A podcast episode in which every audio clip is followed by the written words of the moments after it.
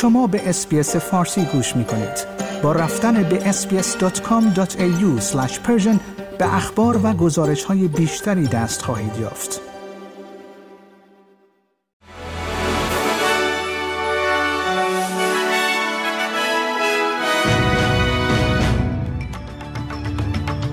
درود بر شما شنوندگان عزیز. نیو صدر هستم و این پادکست خبری روز پنجشنبه نهم نوامبر سال 2023 میلادی است. وکلای پناهجویان از حکم دادگاه عالی که بازداشت نامحدود مهاجران را غیرقانونی دانسته تمجید کردند. بر این اساس سیاست بحث برانگیزی که در دو دهه اخیر مورد استفاده قرار گرفته کنار می رود. این قانون اجازه می‌داد پناهجویان ناموفقی که نمی توانستند به کشور دیگری منتقل شوند می توانند به طور قانونی در بازداشت نامحدود قرار بگیرند. از مشتریانی که تحت تأثیر قطعی اپتوس قرار گرفتند خواسته می شود که به دنبال قرامت باشند. این پس از آن رخ می دهد که دولت البنیزی گفت این حادثه را بررسی می کند. بازرس صنعت و ارتباطات از کسب و کارهای کوچک می‌خواهد تا در مورد ضرر ناشی از نقص سیستم شبکه‌ای که حل آن بیش از دوازده ساعت طول کشید با اپتوس در ارتباط باشند.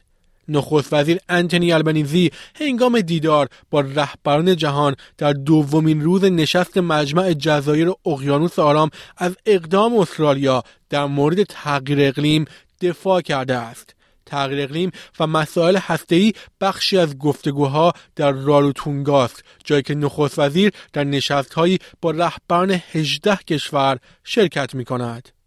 نیروهای دفاعی اسرائیل می‌گویند که حماس کنترل شمار غزه را از دست داده است و تعداد غیرنظامیان فلسطینی که از جنوب فرار می کنند افزایش یافته است. سازمان ملل می‌گوید که حدود 15 هزار نفر روز سهشنبه از منطقه گریختند. در حالی که این رقم روز دوشنبه 5 هزار و روز یکشنبه دو هزار بود.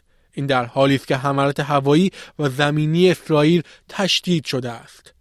پس از آنکه یک گروه حامی فلسطین در اعتراض به خط کشتیرانی اسرائیل کارخانه کشتیسازی مرمون را مجبور به تعطیلی کرد یک وزیر فدرال خواستار ایجاد آرامش شده است. ان علی وزیر آموزش اولیه گفته است که مردم باید مراقب ترومای انباشته استرالیایی ها با خیشاوندانشان در غزه باشند اما این اهمیت دارد که تنش ها در استرالیا شعلهور نشود. پس از شلیک گروره به خودروهای متعددی که در یک بزرگراه اصلی در حال حرکت بودند در نیو ساوت ولز یک تعقیب و گریز در حال انجام است چهار حادثه جداگانه در بزرگراه پاسیفیک در نیو ساوت ولز بین ساعت یک و چل دقیقه صبح تا پنج و چل دقیقه صبح امروز گزارش شد. بر اساس پیشنهاد تغییر بافت شمال سیدنی اداره ها می توانند به هزاران خانه اضافی تبدیل شوند.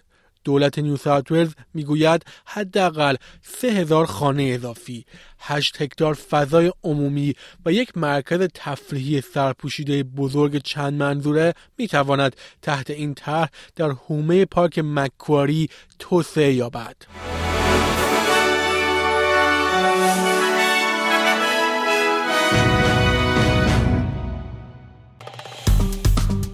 like، share، comment اسپیس فارسی را در فیسبوک دنبال کنید.